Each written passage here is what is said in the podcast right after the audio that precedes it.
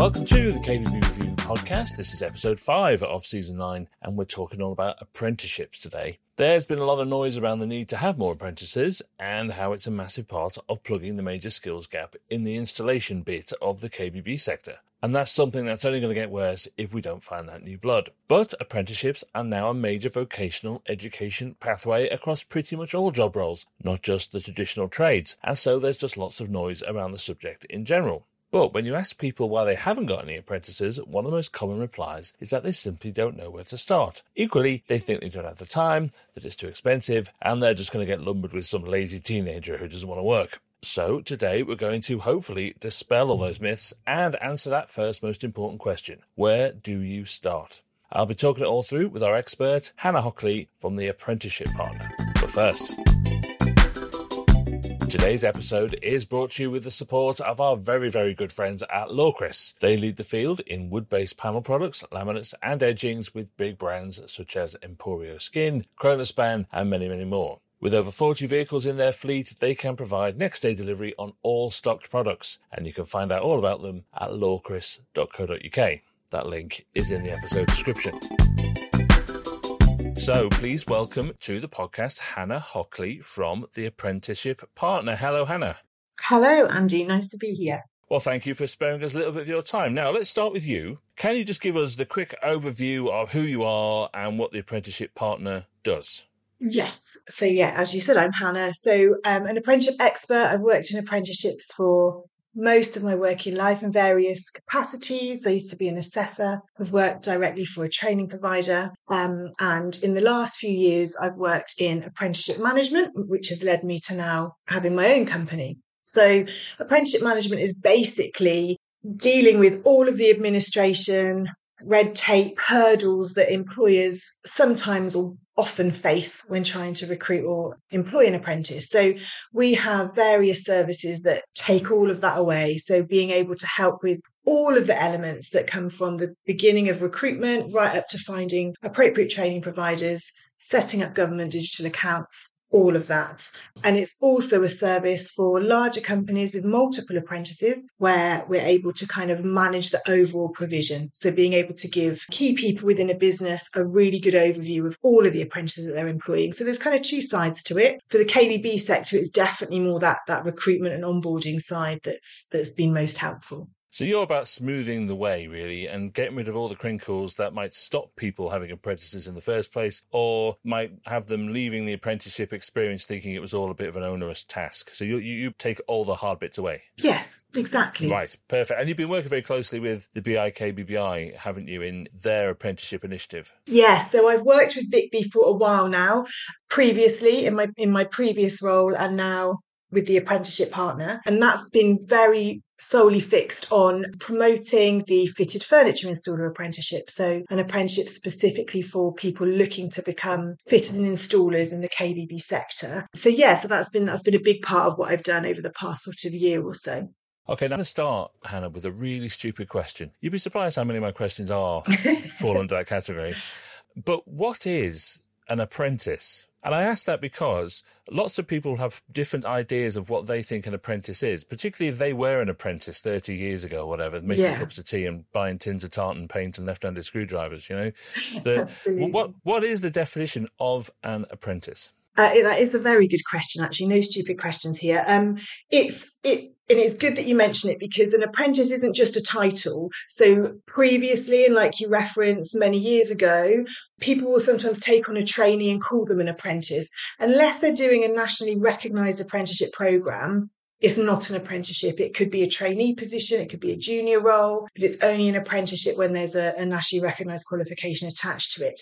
So an apprentice is essentially doing a full-time job with recognized training. So that training is in two parts. So the majority is sort of on the job training where they're learning from the people that they work with and their employers line managers, whoever it might be. And then the other part is the, the, part that the training provider delivers.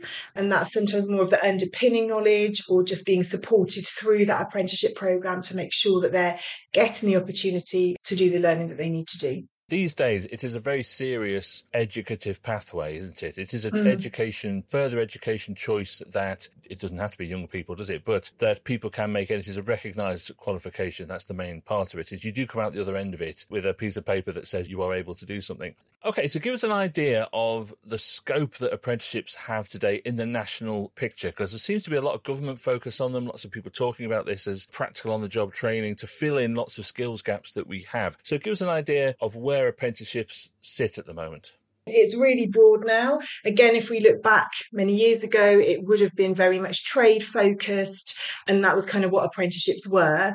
Now there's apprenticeship options in every industry, ranging from entry level apprenticeships right up to degree level, including sort of integrated degrees. And you're right that a focus previously would have been more on university and now it's about offering students in education and people who are no longer in education a picture of the wider learning opportunities that there are.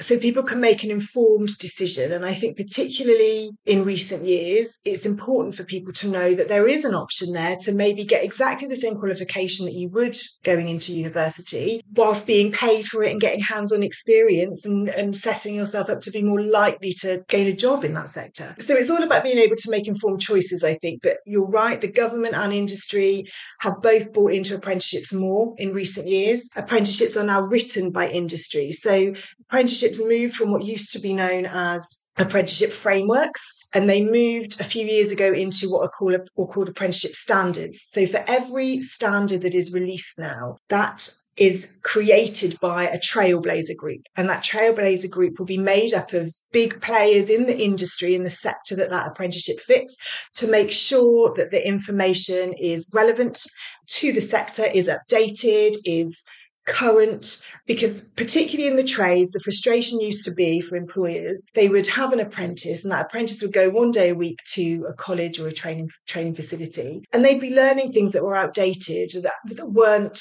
current or weren't the way that it, it best fitted with, within industry. So now that they're written by sector specific people it makes them much more relevant and therefore much more beneficial for everybody involved I think it's really interesting to point out. We're going to talk about fitting installers, etc., here today. But actually, as you say, the huge scope of apprenticeships is you could have a marketing apprentice, you could have a social media apprentice. Any of the roles that are developed or you might find shortages in, even in KBB retail, could be having an apprenticeship in them at some point. It's a fascinating area, and I think it's only going to grow and grow as going to university, for example, becomes very expensive. Or it's already very expensive. But equally, I don't think university necessarily gives you all the practical experience that employers are looking for. Why is it so important? For KBB retailers to think about it at this stage? Because obviously we're talking about fitting and installers. There is a massive skills gap, isn't there? But even if they don't directly employ fitters, it's still important for them, isn't it? Yeah, absolutely. I mean, at the end of the day, if there's no fitters in the future, there's going to be no one installing their products. So the whole industry needs to be kind of behind the apprenticeship in the sector. And there's two very specific ones that fit. So there's the fitted furniture design technician. So that's much more of a showroom role helping to design the kitchen, bath, and bedroom with the customers and having that customer focus. And then there's the fitted furniture installer. And that's the one that BIKBBI is promoting so highly because that's the one where the big skills gap is. And that's what the industry is facing. And retailers, even if they aren't directly fitting, they will have a network of installers that they're able to access and help to promote this apprenticeship to, promote the merits of it.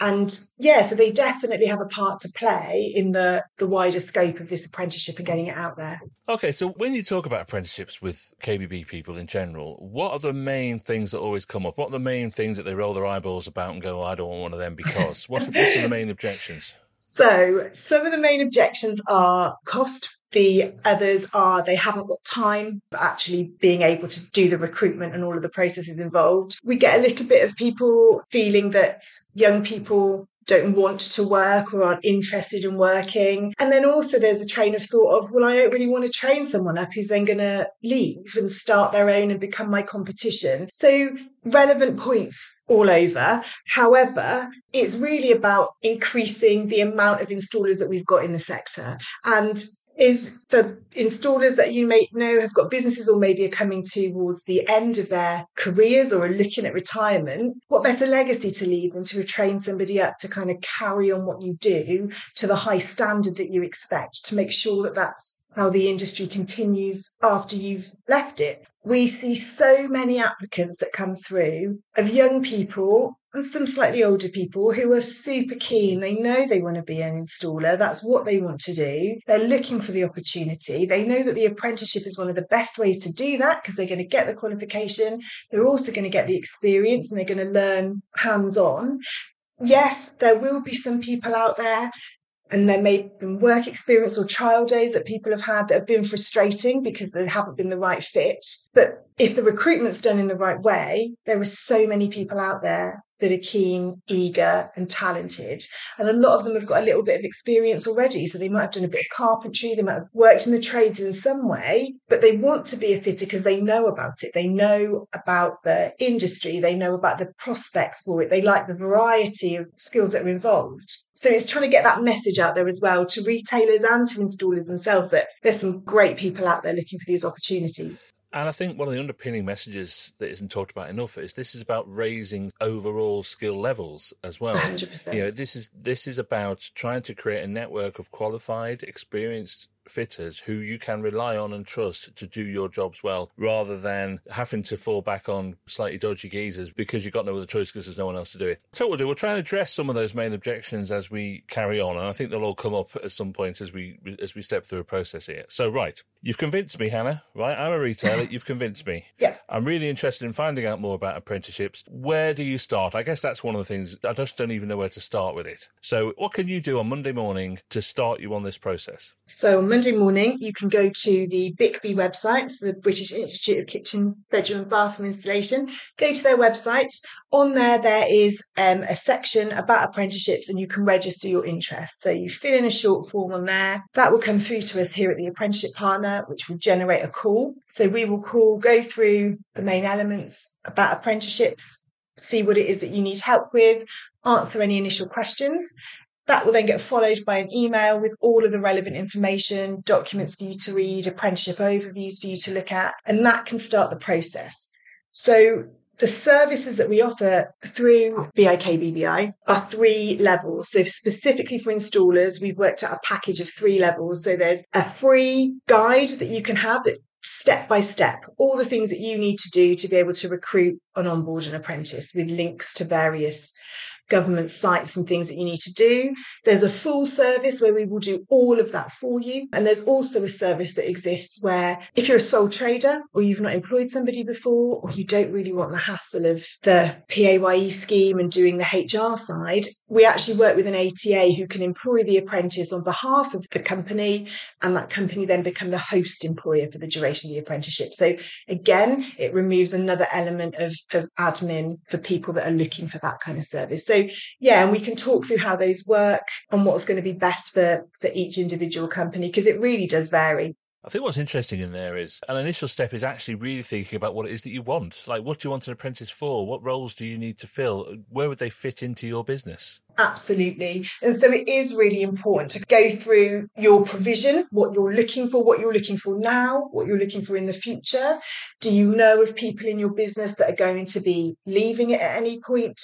Do you know that you're about to take on a lot more work in the future and you're going to need to start bringing in additional help? All of the things that might mean that taking an apprentice is good for you right now, or maybe it's good for you in six months, or maybe it's good for you next year. Maybe you have a son or daughter looking to come into the industry and you know that when they complete their studies at school or college, that's what they want to do. So again, you might be planning for that in the future. It's definitely about analysing your, your current business, how it works and what you can offer an apprentice, but also what they can bring to bring to your business. Do you find that some people see an apprentice as just a way of hiring somebody cheaply? In other words, they have a role that they want filling. They don't have a role that's there's somebody they're already doing that can train them. Yes, but there's things in place now to prevent that from from happening. So it used to be, again, back in the day, where you could just employ an apprentice with no parameters. There was nobody to check what that apprentice was doing because you, as the employer, pretty much led the whole apprenticeship and you decided when they complete.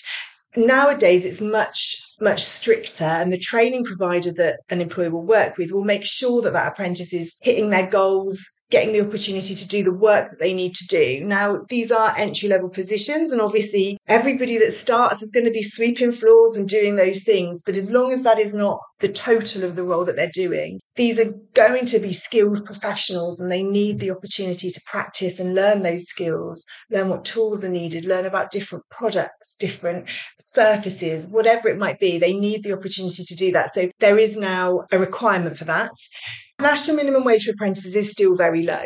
In the KBB sector, we recommend, and at the apprenticeship partner and through BIKBBI, we always recommend to our employers that they look at paying national minimum wage for the age of the apprentice or the person that they take on. Again, with the traditional age of apprenticeships being sort of the 16 to 18 category, a lower wage when you're you're living at home with your family is is okay. But actually if you're mid 20s and you're looking at retraining and you want to become an installer, there's a certain level of, of money that you kind of need to get to be able to continue to live and pay your bills and everything. So that's where we, we recommend it. So it's not cheap labour anymore. And that's absolutely not what apprenticeships are about. They are about fulfilling this skills gap with brilliant, talented people.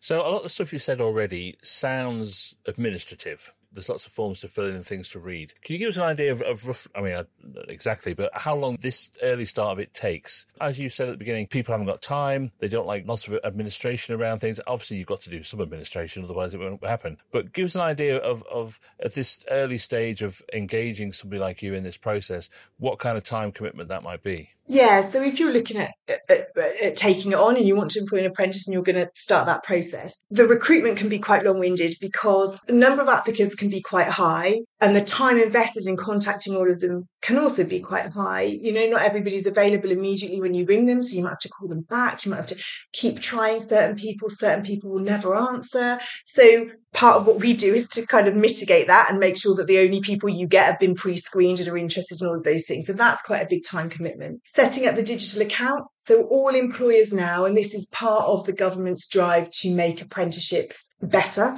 and more secure. All, all apprenticeship employers now need to have a digital account, which is set up through a government portal. That is a bit time consuming to set up and can be a little bit complicated. So that's another element of it. Obviously, interviews and trial days need to be put in place and planned and organised, finding and sourcing a training provider. So it's not a case with the fitted furniture installer where you can just go to your local college and they will deliver the training. The fitted furniture installer tends to be delivered by specialist training providers, some colleges, but again, specialist colleges. So it's about having to do that wider research and finding a training provider in your area that offers that apprenticeship and then making sure that you've kind of got all of the paperwork done, your health and safety requirements, insurances are in place, setting up with the the training provider and then making sure that you're there for the kind of initial meetings, doing all of the sort of forms that need to be completed. So the agreements, all of those kind of things, and then making sure that you're then able to support that apprentice and, and attend meetings moving forward.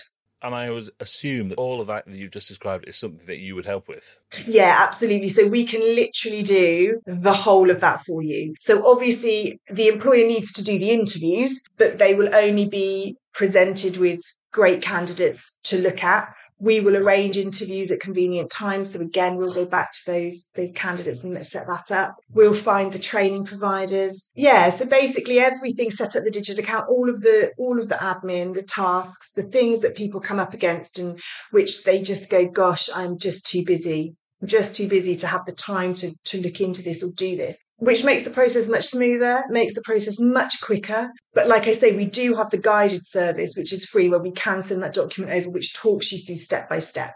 Obviously, it still means that you've got to do it, but it is there. It is there as a free resource for anybody that wants it. Yeah, and I guess for different size companies, they have different requirements, don't they? Some people might have some kind of HR elements to their business already that might be able to, to do this kind of stuff for them. Somebody might be a one man band who just literally can't come off the tools long enough to, to fill a form in. Absolutely. Some people might have their idea that they might have to advertise in the local paper for an apprentice or something, but no, you are lining those candidates up for them. All they've got to do is, is meet them and, and interview them. Now, one of those other questions was, how much is this all going to cost me? So if we look at the fitted furniture installer as, as an example for, for purposes today, the cost vary depending on the apprenticeship. So obviously a degree level apprenticeship is going to cost a lot more than a, a, a level two entry level apprenticeship. But for fitted furniture installer, so each apprenticeship has what's called a funding band. So that's how much the training costs. So if you think about what a degree would cost, or if you went to college to do a short course, anything education related has a, a cost. So each apprenticeship has a funding band. The fitted furniture installer, that's £9,000. Now the government will pay at least 95% of that cost. And that will be whatever it is. If it's three and a half thousand pounds, if it's twenty-five thousand pounds, the government will pay ninety-five percent of it at least. That is based on the age of the apprentice. So if the apprentice is sixteen to eighteen, the government will pay the whole of that. If the apprentice is 19 or over, that's when they'll pay the 95%. So as an employer, the most you're paying towards that training is £550, which is is a small amount for a two year apprenticeship program that's sort of fully supported. The biggest cost to an employer is the apprentice's wages. So the apprentice needs to be employed for a minimum of 30 hours a month, and that cost comes from the employer. The employer also needs to provide any uniform and equipment that apprentice needs to do their job. There's also incentive grants. There is also funding available to offset any of the costs that come out of for the apprenticeship. Right, and again, that's something you would help with. Yeah, absolutely. So there's government funding available. That's dependent again on some parameters, largely around the age of the apprentice when they start, but there's some other factors in there as well. But for members of the CITB, they also offer additional funding and the fitted furniture installer is one of their recognised apprenticeships that they do provide additional grants and funding for. So if you're a CITB member, sorry, it's absolutely vital to have a look at that because there's a significant amount of money that's available there. One of the objections I heard from somebody, and you can now confirm whether this is true or not, is that they can only work for a certain amount of time. So when it comes to whatever o'clock it is, they have to down tools and go home. And equally, issues around how you get from A to B, because obviously you're not going to the same place every day, you're working on different sites. So there's elements around transport as, as well. What are the basic guidelines around all that? So there are guidelines around the number of hours somebody can work for their age, but that only up to 18. There isn't a requirement. They, they can work 40 hours a week. They'll have a contract of employment and that will state the number of hours per week that that apprentice is employed to work. And sometimes that will also include the hours. So eight till five, whatever it might be. Now, obviously on some job, you're not going to be able to just leave at five because something's come up or you need to work a bit longer, whatever it might be absolutely fine for that apprentice to work to the end of the day, whatever that might be. But in the same way as with any other employee, if they've worked additional hours, they either need to be paid for those hours or given them in lieu so time in lieu. So it's exactly the same as the way that you would treat any other employee. So there's there isn't a requirement unless they're 16. There isn't really a requirement for them to be restricted to a certain number of hours. Part of the recruitment process, it's always worth making it very clear in any job adverts what your requirements are around travel and transport. So for most installers, it might be that they want the apprentice to meet them at a designated pickup point each day. It might be that they want the apprentice to actually get to the job site each day. Due to COVID, there is a backlog of people trying to get their driving license. So we're seeing more people who are ready to drive and able to do so at the moment. So that is worth considering as an employer because you might be losing out on a great apprentice for the sake of a few months of them not being able to drive. But typically people are looking in their area anyway. All of the job searching that people do is based on the location of the business and all of them, particularly for us, we would make sure that they've got provision to get there. Yeah, I suppose the question is are the rules any different for apprenticeships as they would be if you were just employing a 19 year old to come and help you out? No, exactly the same. So they're covered under um, liability insurances, all of the insurances that you already have, in exactly the same way as taking on an employee. They have the same rights as an employee, same holiday entitlement. Whatever you do regarding sick pay and sick leave, that's the same. So, yeah, they're technically absolutely an employee.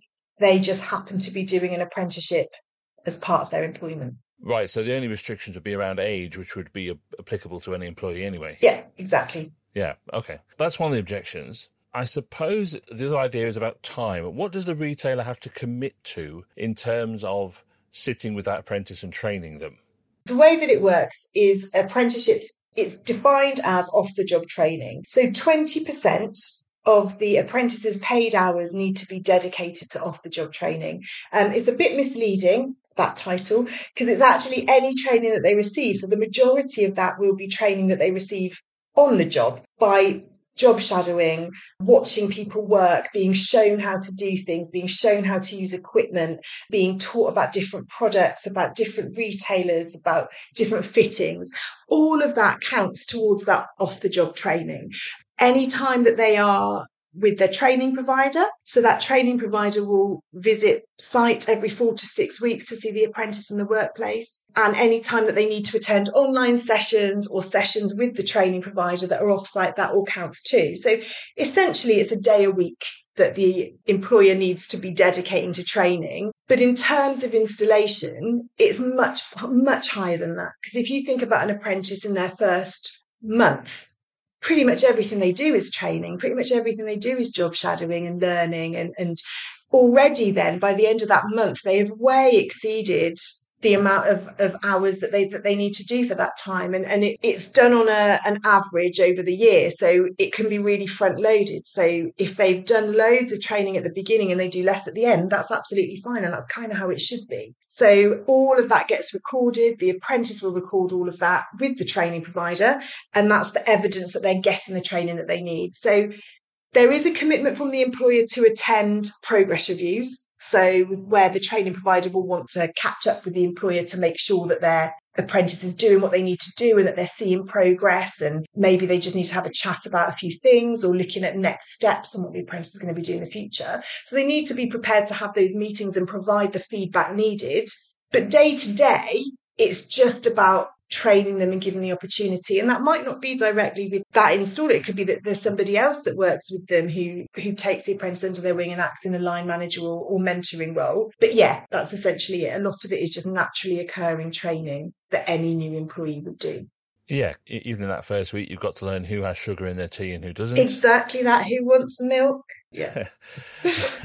and what happens or is there a process for if it all goes horribly wrong? I mean, it's like any job, isn't it? If you take someone on, they're not who you thought they were going to be, or, or there's some issues, but you know, there's some conflict between them. What's the process that they have to go through if it just isn't working out from either party? Yeah. Again, we always recommend that uh, any apprentice that someone is looking to employ has a trial session because that's really important because it's great to chat to someone and someone to tell you their interests and their abilities and why they want to do a job, but actually seeing how they work in person, how they follow instruction, all of that is really important. So that that can help. But yeah, absolutely. If a few months in, if you're looking on the employer side first, you're thinking, gosh, this just isn't working out. The apprentice is often late or there's issues with the workmanship or they, they just they're just not picking it up and not making any progress. The first thing is to talk to the training provider and the training provider will then be there to support them through that process. So basically, what would usually happen is it would be like any disciplinary process that's already in place. And it would also depend if there's been probationary periods agreed. But basically, the apprentice should be given the opportunity to improve, to have the, the issues explained to them, be given a set amount of time to, to make improvements, making it known that if those improvements aren't made, what the risks are, whether that's that they lose their job, whatever it might be. And then that's reviewed again at the end of that point and, and, a decision made. And the training provider again will support the employer with that. But yeah, there's no commitment. The same with any employee, there's no commitment if it's not working that that apprentice has to stay with you to the end. But equally, they have to go through a fair process of disciplinary action before they do lose their job. On the apprentice side, again, if they decide it isn't working out, they would hand their notice in as in as any other employee would do. And again, that should be outlined in their contract of employment at the beginning. If they've got grievances, if it's just that they want to hand their notice in, if there's a notice period, and again, the training provider would be involved in that process as well. And is there any training provided or available for people on how to be a mentor, how to be a guide, how to help apprentices uh, learn what they need to learn. Because just, there shouldn't be an assumption just because you, you're good on the tools that you're good at teaching people or that you're good at mentoring people. Absolutely. So, as part of the guidance that we provide through BIKBBI, there is an, an employer guide to apprentices, which does kind of outline the expectation, what you need to do, straight from kind of that induction process and things that you need to remember to be teaching the apprentice and, and, and giving them on the, in their first sort of day and week, right through to the best ways of kind of monitoring progress, giving positive feedback or giving feedback that maybe isn't so positive in a in a constructive way. But again, the training provider is there for the apprentice, but also for that employer. So the training provider is with you throughout that whole program, and they're a great place to start if you've got a concern. For anybody that uses services with with us, with the, the apprenticeship partner, we also provide an extra level of support there too. So we're there every step of the way, again, for questions, concerns. I've got this situation, don't know how to handle it you're not on your own, is what I would say to any employer worrying about that aspect of taking on an apprentice. There is plenty of support there available, and training providers know what they're doing and they've been doing it for a long time. And it's about building that relationship. But as I say, the, the, the apprenticeship partner, we've also got support there too. And anybody can call us at any point, even if we're we're not involved in that apprenticeship. If you've got a question, please feel free to get in touch, and we're happy to help where we can. Well, look, Hannah, we could talk about this all day, couldn't we? But uh, I think the clock's beaten us a bit. I think what we could take away from this is, yes, look, there, some of this is quite complicated. Some of it is quite administrative, as it should be, to, to get the results that everyone wants out of it. But there is plenty of help available to hold your hand through all that part of it and focus your time on the bit you know best, which is the tools and teaching people how to use them. And that's exactly how it should be. Yes, absolutely correct. Well, look, Hannah, I'll put all the links in the episode description for where people can go and find out more about this. But thank you so much for your time, and we'll catch up again soon. Yeah, thanks, Andy. That was Hannah Hockley from The Apprenticeship Partner, and a massive thank you to her. It is funny that there are so many opinions about apprenticeships, but most of them, I think, are based on views of what that word probably meant 30 or more years ago. So I suppose if there's any message from this today, it's that it's worth looking into what it all means here and now and make your mind up from there. I'll put links to Hannah and her company, as well as the BIKBBI apprenticeship info in the episode description. Thanks for listening. I'll see you next time.